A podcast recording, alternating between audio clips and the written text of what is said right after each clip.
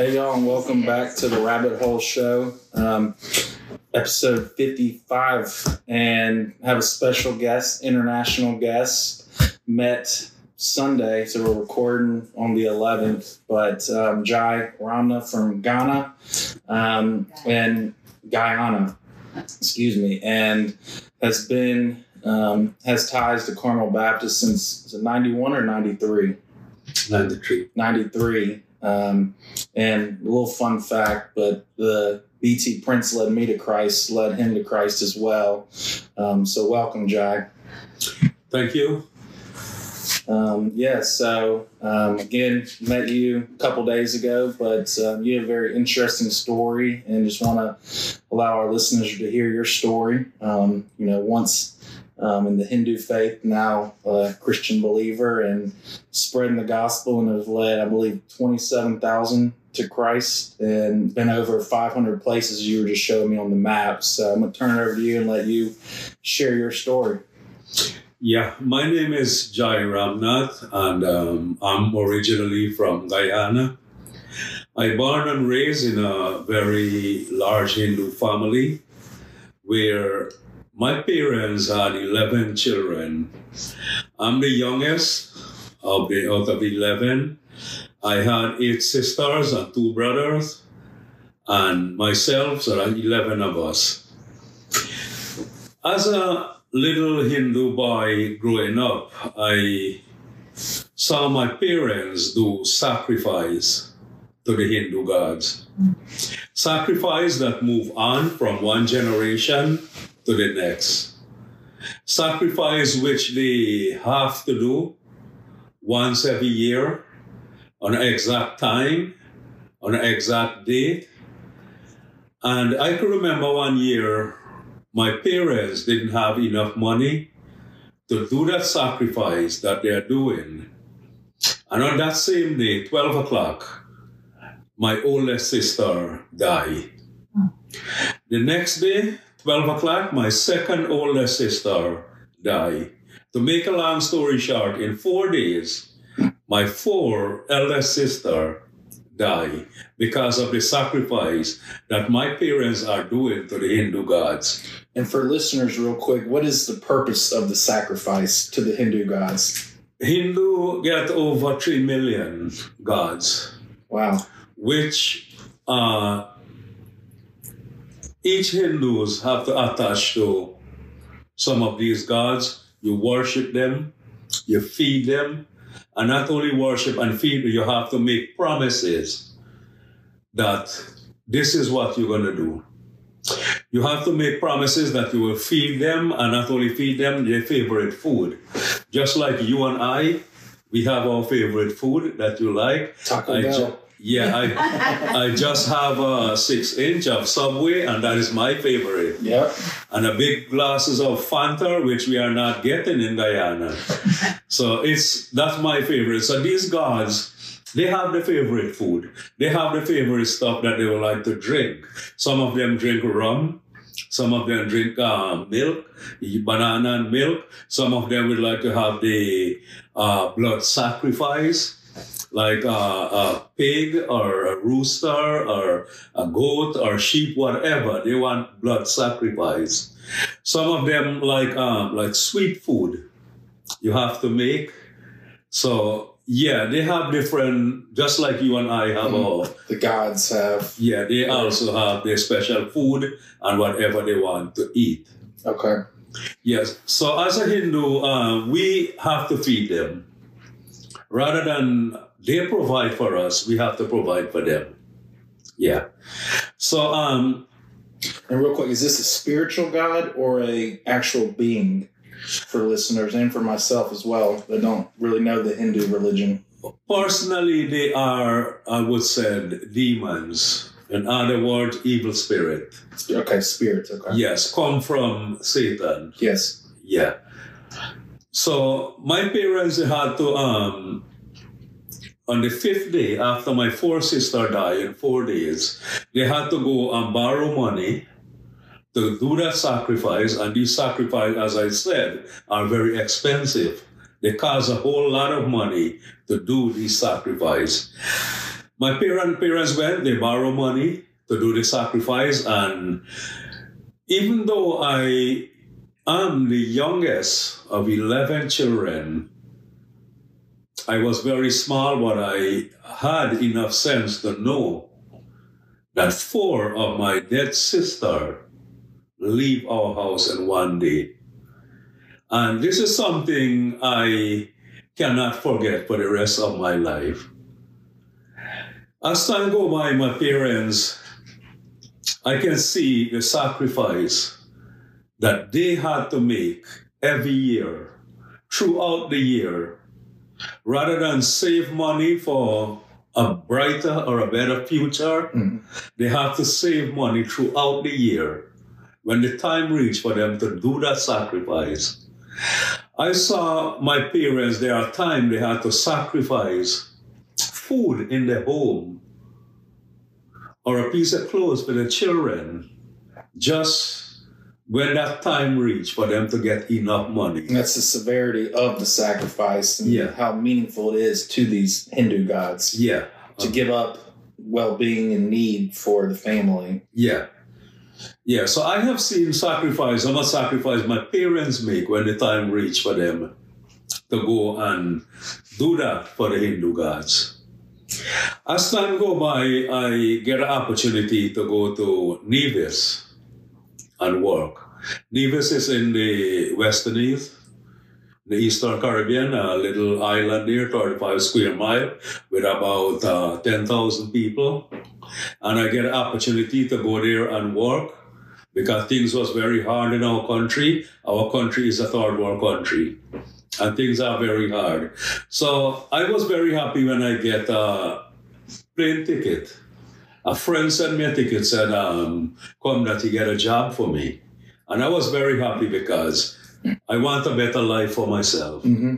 So I got there, I um, get my ticket like a week before I supposed to travel. And I was walk, working at a sugar industry in Guyana. And is this in 93? Uh, no, 91. So the year I was born. Yeah. yeah. And um, I get my ticket like a week before I supposed to travel. And um, I decided I was working at the sugar industry in Guyana. And I decided, hey, I'm going to work the last week because I used to um, cut sugar cane. We make bundles with it. We fetch it on our head and we load it in a barge and they float it to the factory for process. So I went to work last week, Monday to Friday. The Friday while we was there was five of us was working together. We finished cut the cane and while we was loading it, it happened that the last bundle of sugar cane I had to go and get it. As I stooped down to pick up that bundle of cane, a big snake appeared in front of me. It's not a matter the snake drag his way from any direction because that is a big and open field. I could have been see that snake from any direction coming mm-hmm. towards me. But that snake didn't like drag himself and come towards me. He just appeared in front of me just like that. So I um, was there. I was looking at the snake. The snake was looking at me. My friends was calling me, tell me bring me one bundle of sugar cane. The truck was there waiting to take us home. I couldn't shout until something happened to me. I couldn't raise up because I was afraid, afraid that the snake will bit me right in my face. So I was just there looking at the snake. The snake was looking at me. One of the guys was around come towards me, like about 10 feet, and that snake just disappeared. Just like that. I went home and I um, tell my mother about it. I went to sleep that night and around nine o'clock that night, all the lights turned off in the house. I lay down on my bed to sleep, and as I close my eyes, I feel a pressing on my tummy. When I open my eyes, that snake is right on top of me. I started to shout. My parents come, they turn on light in the room, and I was keep showing them the snake was just there right in the room, jump around, and nobody couldn't see that snake. I'm the only person could have been see that snake. By the way, that was not an ordinary snake that we are seeing around. that was Satan and his demons come in the form of that snake to destroy my life. So next morning, my mother went to the Hindu gods. As a Hindu, if a child born, Hindu priest, sorry, not God, Hindu priest, Mm-hmm. have to find a name for that child. For myself, my right name is Balchan Ramnauth. When I born, my parents had to took me to the Hindu priest, and that priest will find a name for me. In other words, anything that happened to you as a Hindu, you have to go to the priest, and the priest is like a mouthpiece to the gods and they will explain and tell you exactly what happened. So when my mother went that morning to the priest, um, the Hindu priest said to my mother, "You have to go and get your son too." So like, my mom come back and get me, and the priest sit down on the ground with a big book in front of him, and he get me sit down right opposite of him, and he close his eyes and he get my finger surrounding the book, and while my I was there with my finger in the book, he said you could stop when you feel like, and I stopped. He opened his eyes. He looked at the book. He looked at my finger.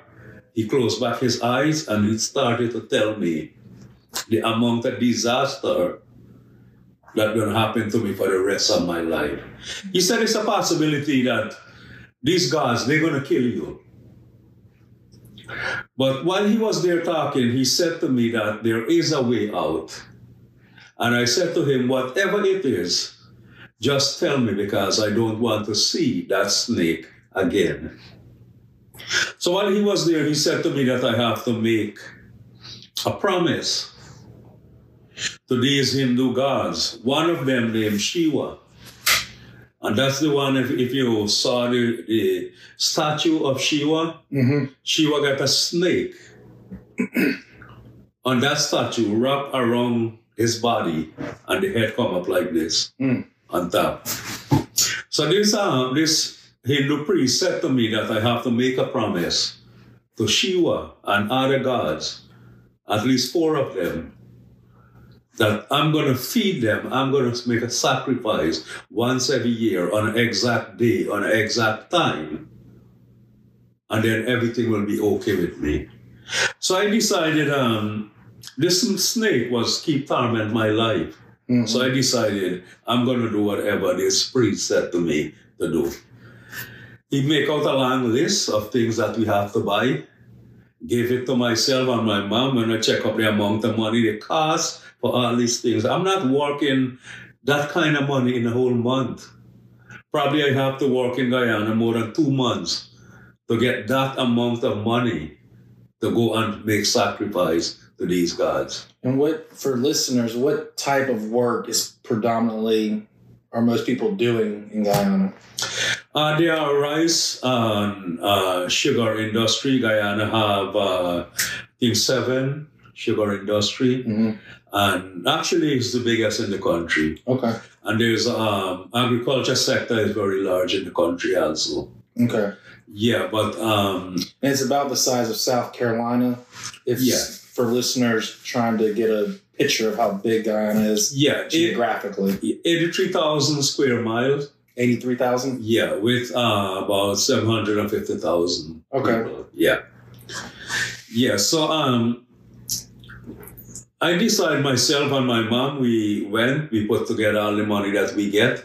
We buy all these items that the priest said that we have to buy. That was Saturday. The Sunday morning we have to pay the priest to come and prepare that sacrifice and offer it up to the gods. So you have to buy all the goods for the sacrifice and then pay the priests Yeah. to come and do the sacrifice. Yeah, we. Um, I couldn't do it by myself. Correct. The gods- holy enough or whatever. Exactly. Yeah. Got you. Yeah, they will not accept it. The priest will have to come and he know exactly what to do.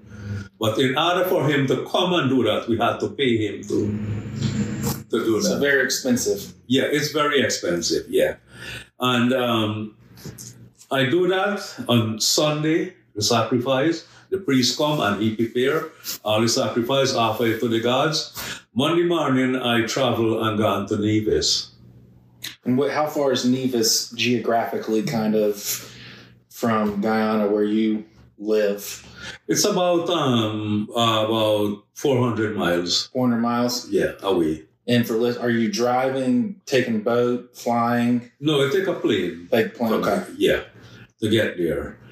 So um, I went, I get to Nevis and I started a job that my friend get for me. I work for one week and I lose the job. Something I'm familiar with in my past, just Yeah, losing job after job. Mhm. Kind of, it's tough. yeah. So those who know me, I'm a very hardworking person. I like to work. Yep. Yes, but I work that first week and I lose my job. Hmm. I get another job, I work four or five days, I lose that one. And to make a long story short, for an entire year, I keep from one job to the next. Just bouncing around. Yeah. It reached a point where I end, end up in poverty. There was no food to eat. There was no job. There was no money to pay the utility bill, the electricity, the water, everything just cut off. There was no uh, money to pay the rent. I was living in a little 12 by 12 house and there was no money to pay the rent. And it, and it went on like that for a whole year. And you still have to do your sacrifice every year as well, on top of Yeah. utilities bills and. Yeah, well, that, that, that was the first year. Mm. It went on like that for a whole year, and time reached for me to go back to Guyana and do that sacrifice. So you have to do it in your home in Guyana. You can't couldn't have done it in Nevis. It could have been done anywhere, any part of the world, but you have to get a priest to prepare that sacrifice. In Nevis, Nevis uh, have been uh, known as a Christian country. hmm There wasn't any uh, priest there to do that sacrifice. There wasn't any money to buy those items to do the sacrifice. There wasn't any money to go back to Guyana and do it. And the exact day and time that I supposed to do the sacrifice, and I didn't do it, the snake started to torment me again. It went on like that for a very long time. One day, someone come and gave me just one day work. I'm a expert on heavy equipment machine. I could operate any types of heavy equipment machine. One of this guy, his operator didn't show up to work that morning, so he come and asked me if I could fill in that day for his operator. So I said, yes, I can do that. I need food in my home, so I can do that. Whether it's one day work or a half a day or two hours or how much, I need food. Correct. So I went that morning and um, Nevis is a um, volcano island.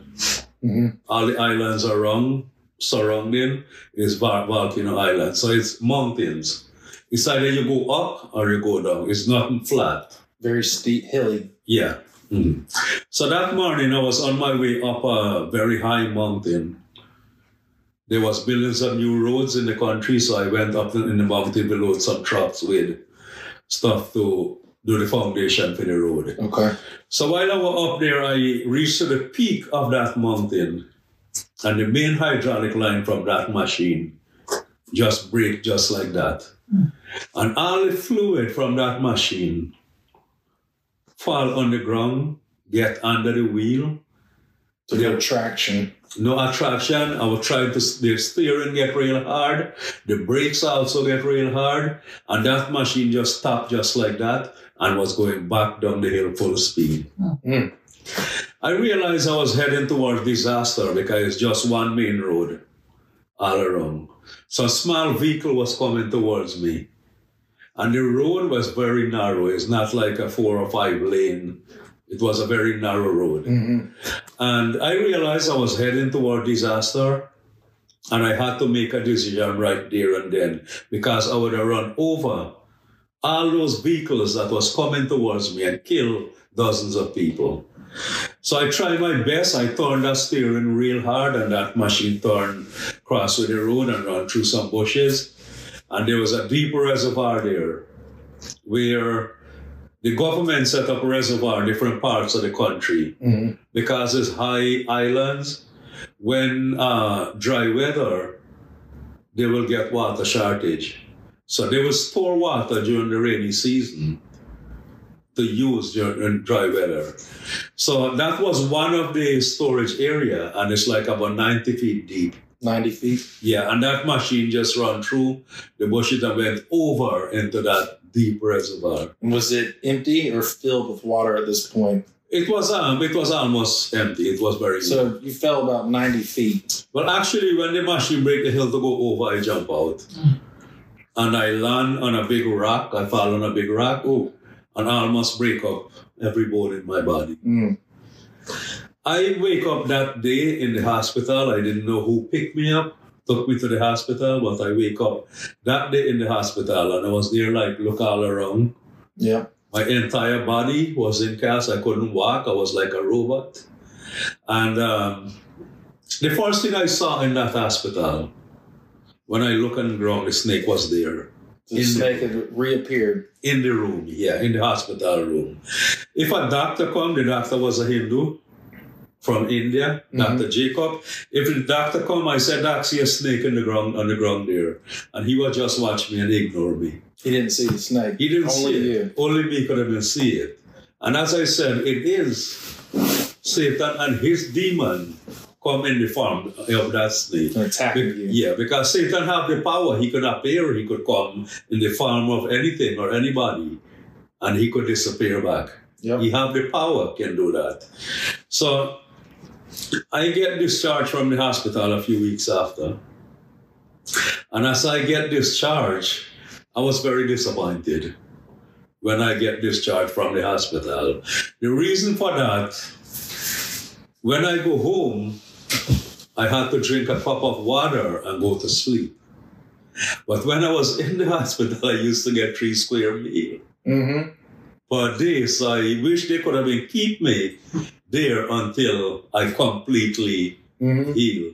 And there's that's something similar to a previous guest talked about um, Shanique um, with Leah's Hopes and Dreams. It's a nonprofit dealing with homeless people here in the city. And during colder months, she said some of the homeless people will intentionally get arrested to get locked up so they can have a warm place, a bed, and three Yeah. meals served. So different but similar. Similar, yeah. Yeah, because I was um I was I, if they would keep me there, I would appreciate that until hmm I completely heal. But um, I get discharged, and when I went home the first day, I drink a cup of water and I went to sleep. Actually, I couldn't sleep that night, but I still. I was still in pain, a lot of pain, and not only um, like physical pain. Right, I was like look back at my life. Mental as well. Yeah, uh-huh. Yeah. I was look back at my life.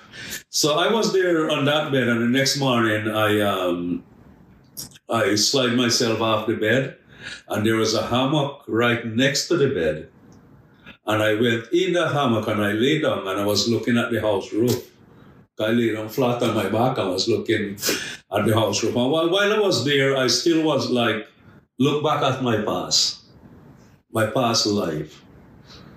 I keep looking back at all the disaster that I went through. hmm And I keep asking myself, is it gonna get better or it gonna get worse? It's already worse. And while I was there, I was like tell myself, I'd rather die than to live in a situation like this. hmm So while I was there, like looking up at the house roof, I said, no, I'm not going to live in this situation. So I was looking at the house, the hammock rope, Yep. and I slide myself off the hammock and I was trying to loose that hammock rope, pull myself up, go on top of the bed, tie that rope around my neck, and jump off the bed. hmm I finished loose the rope, and while I was trying to pull myself up to go on the bed, a friend come to see what I'm doing. And he saw me on the ground and he asked what I'm doing. I tell him, well, the hammock rope cut and I was trying to tie it back. Yeah. But I was going to take my life that day. Similar to me, where God has intervened and not allowed that for me, for you to go through with the suicide.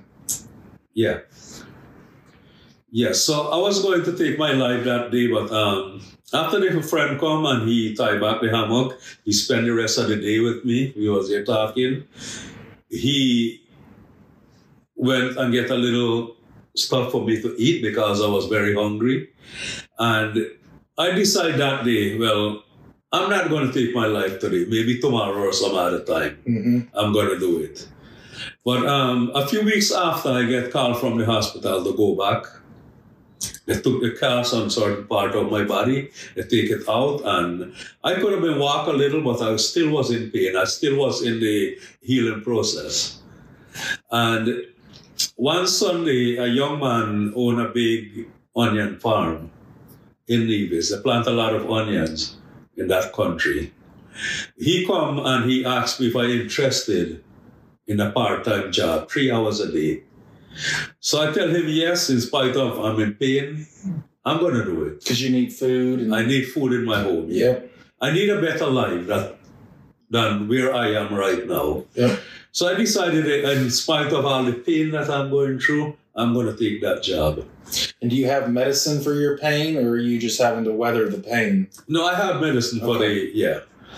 Yeah, so I went the Monday morning. The guy come, he picked me up, took me in his farm, but he said, "Hey, when you finish work twelve o'clock, you have to find your way home." So I worked from nine to twelve that day, and in those islands are very hot because they're higher. Mm, the altitude. Uh-huh. It's very hot, so I had to walk that day like a little over more than a mile from that farm to where I live. And with the pain that you're in from recovering from your injury still. Yeah, with all the pain, and I was hungry, I was thirsty, the sun was very hot. I had to walk a whole mile to reach home, and I was walking, limping very slowly, going home that day. Yep. And I was on one side of the road, and coming on the other side of the road, I saw an old man with a big camera on his neck. That's how I saw him at that time. An old man with a big camera on his neck coming towards me. And when he reached opposite me, he raised his hand and he said to me, Young man, I would like to talk to you. you probably don't want to talk to him after a long day working in pain. Just want to get home. No, and I just stand there and I was looking at this man, a walker come towards me. I was looking at the journey that I had to go. I was very hungry. I was thirsty. I'm in pain. I said to myself, what did this disgusting old man want? I didn't tell him, but I said to myself, Correct. what did this disgusting old man want? But he walked over to me and he looked at me right in my face. And he said to me, Do you know Jesus as your Lord and Savior? And I said to him, No, that I am a Hindu. He said to me, Hinduism is not the way, Jesus is the only way. So by then I get a little angry with him. I don't like people tell me about my religion. Yep. So I asked him, Can you explain this to me? And he started to share with me from one Bible verses to the next how Jesus can save me. And by the way, that was uh, B.T. Prince from Charlotte, North Carolina, Carmel Baptist Carmel Church. Baptist Church. Yeah, that's the same B.T. Prince you said led you to Jesus. That's correct. Yep. Yeah. So when he was there, share with me from one Bible verses to the next as to how Jesus can save me. I wasn't paying any attention to him. I was like, in my mind, well, this man must stop talk so I could go home. He he can talk. Yeah, he can, talk. yeah. Yep. And he's a person, he is not taking no for an answer. No, very persistent. Yeah. So while I was there, I wasn't paying any attention to him. He was just there talking and talking from one Bible verses to the next, how God can save me. But while I was there, looking at the journey that I had to go, and that man was still there talking and talking, I feel something happened to me. I didn't know what it is at that time, but I took my eyes off that journey that I had to go, and I was looking this man into his face and listened to everything that he had to say. And when he realized that I was giving him all my attention, he said to me if I want to give Jesus a chance in my life. I said to him that if this Jesus that you are talking about can get me out of my situation, I'm willing to give him a shot. Hmm. Just a few days ago, you were Yeah. ready to give up on your life. Yeah. But he um he realized that I wa- I was limping while I was walking. So he asked me, I share my entire life with him, what I'm going through and everything. So when um I tell him, yes, I'm willing to give Jesus a chance in my life, he then said to me that how Jesus don't want any food to eat. You don't have to feed him any food or anything. All he wants us to do, present our body a living sacrifice, pleasing unto him. hmm That's all Jesus wants. So I said to him, Yes, I'm going to do it. So he um, asked me to close my eyes, bow my head. He put his hands on my shoulder and he was lead me into the sinner's prayer. While I was there and he was lead me into the sinner's prayer, right there and then I feel like a ton of brick just drop right off my body. Again, I didn't know exactly what happened to me that day, but now I know the word of God. The Bible said, Any man be in Christ, they are new creation. All things are passed away, behold, all things are become new. Amen. All the old baggage that I was carrying for years just dropped right off that day. Jesus come, fill me with his Holy Spirit. I'm a new man in Jesus Christ today. B.T. Prince was um, the man that led me to Christ. After he finished praying for me, he gave me his Bible. I said to him, uh, No sense give me this Bible because I can't read. At the age of 21, when I gave my life for Jesus Christ, I couldn't spell my name. Mm. I didn't go to school. When my parents used to send me to school, they used to give me like a little 25 cent Guyana currency hmm to go to go to school and to buy snacks. Myself and some other friends, we will to put together all the money that we get, and we will buy rum and cigarette, and go in the bush and smoke and drink, and never used to go to school. Mm. So at the age of 13, I introduced myself to alcohol. By the time I get to 14, 15, I started to smoke cigarette. I started to smoke marijuana. By the time I reached at the age of 16, I started to do drugs, cocaine. Yeah, that was my drug. Yeah, and it, it destroyed my entire teenage life. Yeah. Right now, I don't know what my teenage life looked like. It was all drugs, alcohol. There are times when times when I want money to support my dirty habit, and I didn't get any money. I will go and thief. Mm. I could remember a time I robbed somebody Oh. just to get money to support my dirty habit. And that's the scary part of addiction. Yeah, there are times when I want money and I to buy to support my habit and I couldn't get. I will go in people farm, thief a bunch of plantain or bananas, and I will go and sell it just to get money Mm. to support my habit. Yep. So I give my life to Jesus Christ. Then and um, And what age? at the age of twenty-one, 21. Yeah, I um when BT Prince gave me his Bible, I said to him, I can't read. He said, okay, keep this Bible. He come back to the United States. He sent me uh it's a CD, Bible on CD Yep. and a CD player. And I listened to the Bible and I went over that Bible more than eight times. Over and over. And while I was listening to the Bible, I was flipping like page after page in the Bibles, chapter after chapter, verses after verses. And there are some verses that I want to get familiar with. I will back it up on the CD and listen to it over and over. And I started to memorize. Mm. Right now, the most important part of the Bible, I get it memorized. That's the reason why today I can preach the gospel. I was in Nevis. I started, I heard the, um, from the Word of God, the importance of winning one soul for God's kingdom. So, in spite of I couldn't read, I started to walk all over in my spare time.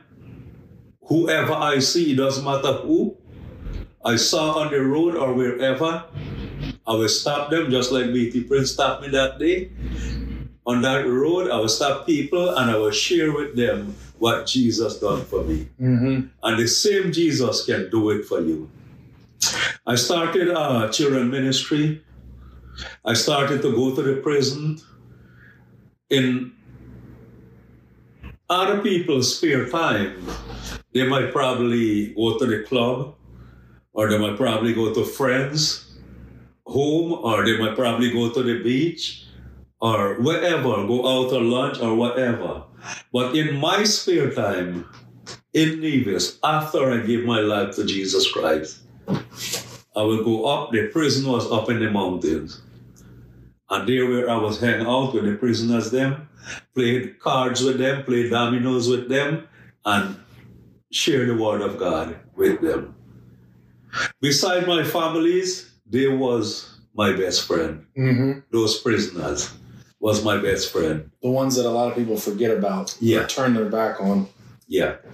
So I, I can testify more than, it's a very small prison, but more than 40, I think it was about 42 prisoners I led to Christ during my ministry up in that prison.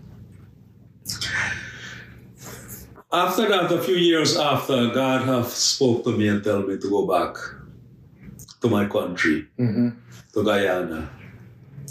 I sell out everything that I had in Nevis. I had a job. I was working like sometimes three, four job in Nevis just to build a future. I built a home in Nevis. I had um, a car, and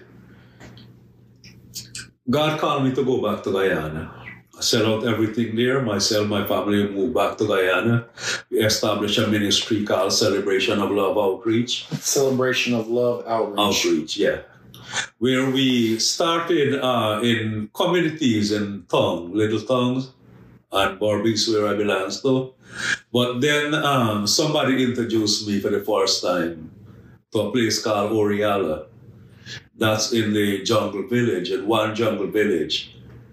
And the first village, Orealla, when I went to that place and I see the result there and how people are hungry for the gospel. Because these are places where Christians don't want to go.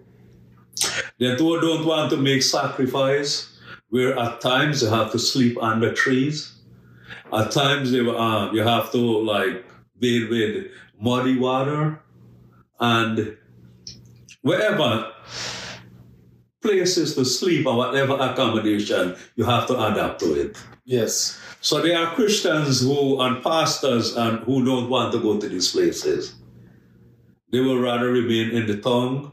Like one pastor at time tell me that he's a coastline guy. He would not move towards the coastline. Mm. One pastor at time tell me, oh, I like my air, air conditioned room and my nice bed. but uh, my question to uh, Christian who think that way, what would Jesus do? Jesus sleep in boat, rain wet him. Mm-hmm. Jesus walks 75 miles across the desert to reach the woman at the well. 75 miles. The Bible wouldn't tell you that, but history will tell you that's the distance that Jesus walked just to reach one person, the woman at the well. So the question is, what would Jesus do? Jesus is the one who commands us that we must go into all the world. And Jesus didn't put boundaries. Today we are putting boundaries to our calling, but Jesus never put a boundary. He said, go into all the world. Yeah. All the world mean wherever there are souls, to be won. So I started this ministry in Nevis and, um, sorry, in Guyana. And um, from the first jungle village that I went to, God showed me a big picture of all the jungle villages, river villages, mountains, wherever in Guyana. So I started um, that. We have two staff. with us in Guyana and started, this is close to 17 years ago. And I could testify we had over 27,000 persons that gave their life to Jesus Christ. That's amazing. We start with river villages, and um, we usually have teams will come like every summer, and we will do like foot washing ministry where we will go and have uh, like different parts, at, not in the jungle, but different part in the little town, and we will have children ministry where we wash the children feet and put on shoe on them, and we will tell them about Jesus Christ. It reached a point at that time we was doing uh, tennis shoes. Tennis shoes? Yeah. And we were shipping like a big container full from the US to Guyana. And um, it reached a point where we get so much big tennis shoes and we don't know what to do with big sizes. Well, that's me. I have a size 15. Yeah. Yeah, I have a big foot. Yeah. it's hard to even find those in North in the United States. Yeah. yeah, so we have so much big sizes, and then um, I was telling Beth that um, you know we could see how we could get into the prisons in Guyana with those big sizes of tennis shoes. Mm-hmm. So I uh, sent letter to the Guyana Prison Service to seek permission to go into the prisons and we will do the foot washing ministry. We will wash prisoners' feet and we will put on footwear on them and we will tell them about Jesus. For the first, uh, the door, in spite of we get a yes, we get okay to go in the prison, the doors were still closed. We get to the prison door and we will take like hours before they allow us to come in. So you're just sitting out there waiting for hours after you got the okay to be able to go in. Yeah, from one from one debate to the next, whether or not they should allow us to come in. Correct. Yeah. So it reached a point where during that time, in spite of we get a yes and a okay, the door was still closed. But now we can drive up to the prison door, and as we get there, it's wide open for us to go. Because they saw the good that you were doing Yeah, and the need that was there. yeah, and the changes in those prisons. Correct. Probably behavior. Yeah, yeah, behavior. Yeah, the changes. Yeah, and we have get a whole lot of feedback from uh, the prison authority since we started to do prison ministry, Mm-hmm. right? With the behavior and it have keep going down and down all the time. Because I remember when we were talking on Sunday, you showed me a picture of um, one of the wardens with a shank in her hand that a prisoner had come and said, "I will not be needing this anymore." Yeah, that day we was doing um we was doing our foot washing ministry. Which is powerful. In the prison, yeah. And um, this young man, I don't know how long it took him to make that shank. I mean, it looked like a nice shank. Yeah. Uh-huh. But he was making that shank to kill somebody in the prison. yep. He have enemy in that prison. And that day when we went there and we present the gospel in songs, we do praise and worship, uh, we preach a sermon, and then we do the foot washing ministry and go over back the plan of salvation with prisoners. That same young man that made that shank to kill somebody, he accept Christ that day. He was baptized that same day. We baptized prisoners in a little kiddie pool. Mm-hmm. We'll blow up that pool full of water and we'll baptize them in there. That young man get baptized that day. And we gave him a Bible. And he walked up to the warden that day with the Bible in one hand and the shank in another hand.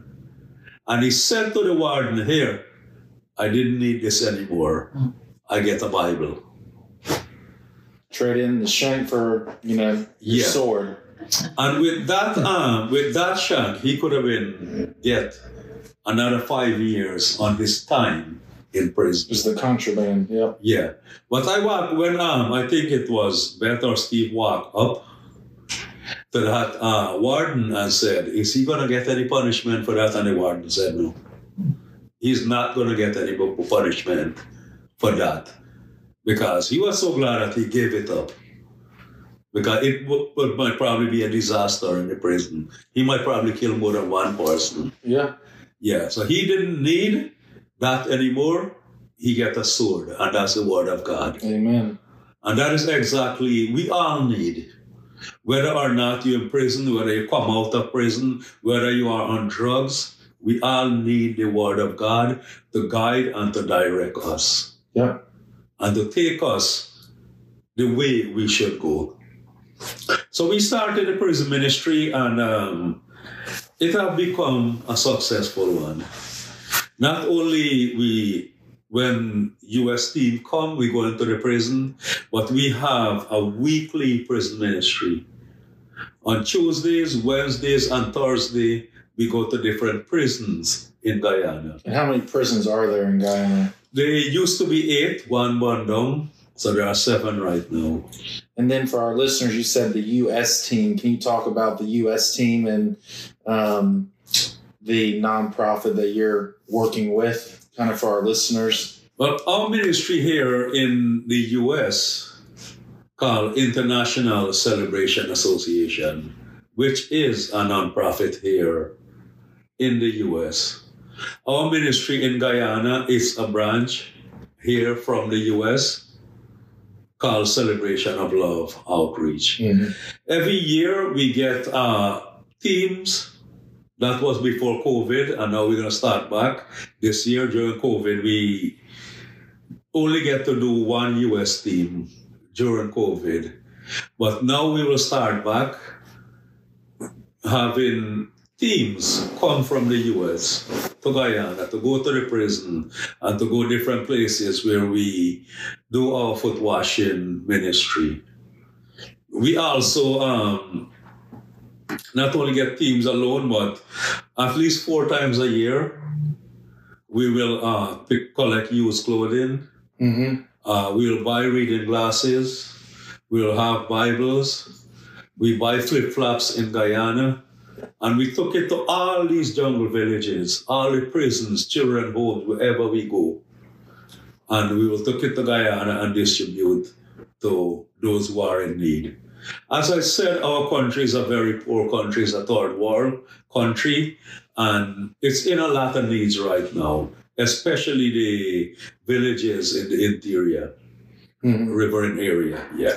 And I remember you um, showed me a picture Sunday when we were talking of one of the jungle villages, um, and they had clothes on, but that was only because the government had delivered clothes. You know, they didn't know what money was. They have their own language, and I think you said there was eleven families, but just something I had never seen. I've heard about, but never actually seen a photo of a jungle village, and it was just eye opening to see that. Yeah, this uh, village that we discover, it was the Warao tribe. Waro tribe. Yeah, it's a tribe like Warao. And um, they don't believe in work for people. They don't believe in sending their children to school. They don't believe in uh, going to the shop and buy grocery or whatever. They will uh, hunt wild animals in the jungle. They will catch fish. They will cut off the top of those big, huge palm trees, and there are worms in those the heart of those trees, Mm-hmm. and they will take those worms and they will light fire and roast it, and that is how they live. Sure, it's a lot of protein. Yeah. we um, discovered that village, and there was like about I think eleven families with over a hundred and some man, woman, and children. They have their own language. They don't understand English. And the area that they was living in, they call it a camp and not a village. And their house is like built with branches and no flooring. And uh, you saw those pictures Yeah. that we show you, the way they live. And when you were preaching there, they had their canoes lined up, kind of like seating almost to Yeah. gather around and listen. Yeah, so it was um, the land was so muddy that we couldn't come out on the land. So we pull up there with our boat and stand our boat get a shed. We stand on top of our boat and they come with a little canoe and surround us. And we use the top of the boat as a pulpit where we share the gospel with them. There was someone God provided someone there to interpret while we was preaching the gospel. And we not only do that, we um, during Christmas time we took a whole lot of goodies to those people. Those children never saw a lollipop. I remember you telling me that. Didn't know the wrapper or anything. They don't know how to take out the wrapper from that lollipop and to eat, to suck that lollipop. So I saw a little child took that lollipop just like that and started to eat it With the wrapper and with tail. the wrapper on it. So I went up to that that little child in the canoe and I showed him how to, as a little boy, how to take off the wrapper and I would like try to sign language hmm because he don't understand English. And which part you have to eat and which part the little stick you have to throw away. Yeah. And then others was there and they was watching just how I showed that little boy. That's how they knew how to unwrap a lollipop. Mm-hmm. Yeah. That's how remote it is. Yeah. Mm. Um, so, how can listeners, you know, pray for y'all, you know, your um, ministry, the U.S. team, um, donate? Is there ways for them to um, find resources to give and um, help? Yeah, there are ways where you can uh, people can give, and we can probably put it on the bottom of the podcast so that people could see Yes. if anyone would like to give, uh, and there were going to be address there. But as I said, our website, you could go on our website also and get And what is Uh, y'all's website? I'll put it up, but what is it as well? internationalcelebration.org. Internationalcelebration.org. Yeah. And you can see everything on that website as to what we are doing in Guyana. You could also see all the needs for clo- used clothing, used and new clothing, reading glasses, and if anybody would like to donate financially towards our ministry, it's tax deductible. And then also, you said y'all generally go on four trips a year, or the U.S. brings four trips a year. No, the US bring one trip a year for, two, for two weeks. But we uh, go every month, once a month to the interior jungle. Mhm. Then we um, do three days a week In to the the prison. prison. And then we had uh, every Saturday, we used to go to uh, abandoned teenage girls' home. And that was a home where there's a whole lot of needs there. Since COVID, we didn't get to go back. But this year we are trying to get back approval to continue what we are doing. But that's um, a home at times where we would get over a hundred abandoned teenage girls Wow. in that home. In that home, we saw 11 and a half year old mothers in that home. You said 11 and a half. 11 and a half mothers. years mothers. We have 12 years also mothers. And it's not a matter because they uh like disobedient and they went out and they get pregnant. No, the 11 and a half year old was raped and get pregnant. The 12 year old also was raped and get pregnant. Mm. So that is a home we used to go over the past years, but because of COVID and our country shut down for a little while, we had to um, seek permission again to continue. So that we usually do on Saturdays. We will go to that teenage girl's home and we will do ministry here also. And also there are needs there for a lot of clothing, baby clothes, and teenage, and, and yeah, there's a whole lot of needs. So they can find all that on the website Yeah, and be able to donate and give and um, kind of follow along with what y'all are doing um, Yeah. throughout the year. Mhm. Um, so before we wrap up, I like to ask all guests for advice. Um, what advice do you have for our listeners? Um, you're our first international guest. You were once Hindu, now Christian, and you're out in the jungles. You're all over in prisons. Um, so you've seen a lot. Um, and as we talked about, you know, suicide at one point was on your mind. So you've been just through some dark um, days and you've seen, you know, the better days now and you're able to help others. What advice do you have for listeners who may be struggling, going through some tough times, um, and, you know, young kids or whatever it may be? What advice do you have that has helped you? What um, mostly helped me to be where I am right now is the Word of God.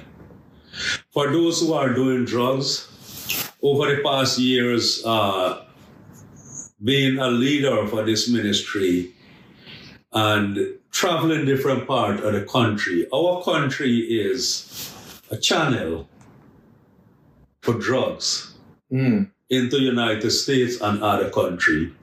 From Colombia, got channeled through Guyana and distribute to several other country. So our country, Guyana, have access to a whole lot of drugs, cocaine, and travel different places in the jungle and different places in our country. I have seen a lot of young person. The last one we was uh, praying for, it was a 16 year old that tripped out because of drugs. Mm. He tripped, He was hallucinating. yeah, hmm because of drugs. And it happened to him when he was 15. Our country shut down because of COVID. He couldn't go to school. So he decided he's going to go in the gold mine and he's going to work there. And there are people there in the mine, all the folks that are working there who was doing drugs, introduced him to drugs.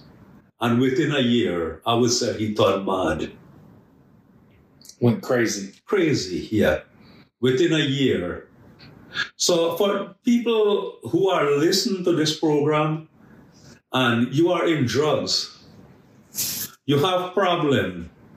There are situations that you are going through.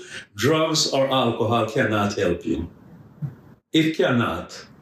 The only way you can get help is by put your faith and trust in jesus christ. And I was doing another po- podcast and um, I was speaking on faith. Faith come with a whole lot of package. A whole lot of package from the Word of God. And if you put your faith and trust in Jesus Christ and the package that come with it, you live that life. In, in fact, a life pleasing unto God. Drugs or alcohol or whatever, you would not want have that desire again to do that.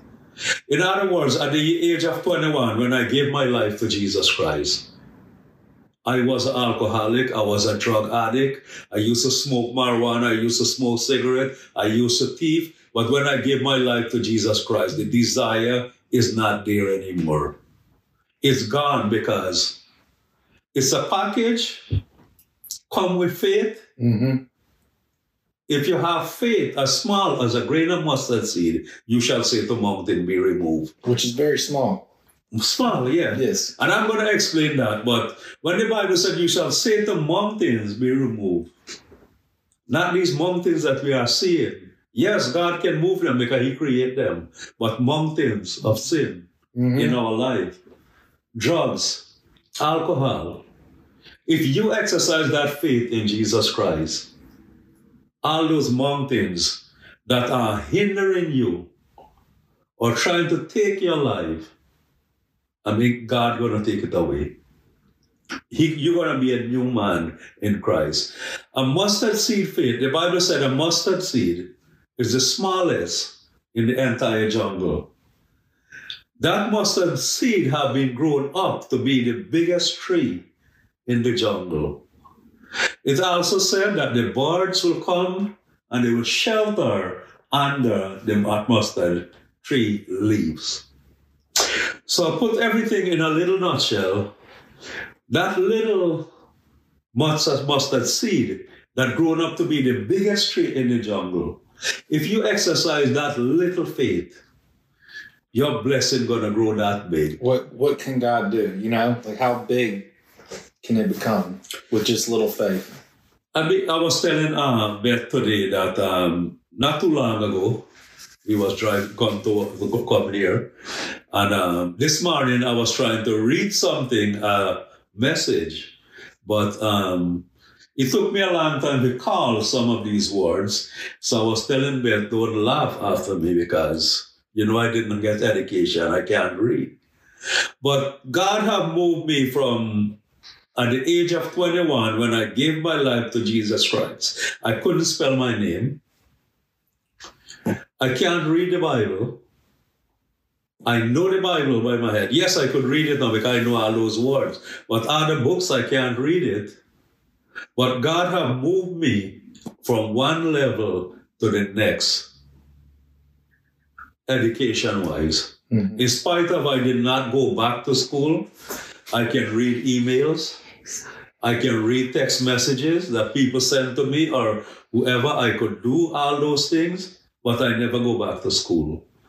If we make ourselves available, and I was telling me that I thank God that I was forced to do that.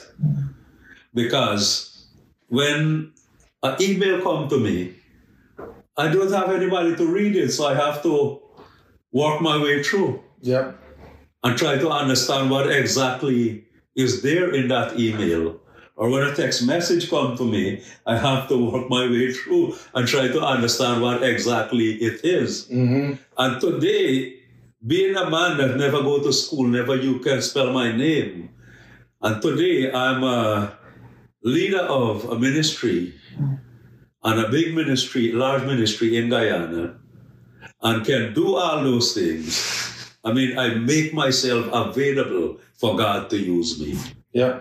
And not only me, it can happen to anybody you don't have education or you are in drugs or alcohol or whatever, whatever situation, just make yourself available, put your faith and trust in Jesus Christ. Amen. Yeah. Amen. Well, thank you for coming on, taking time to share your story and more about your ministry. Um, it's been an honor to have you on the show. Um, so thank you. Um, you mentioned real quick, um, you were on another podcast. So that podcast that you were on, Christy Bottles, was a previous guest on my show talking about her story. So for any listeners, um, go back. I'm not sure what episode it was, late 40s, I believe.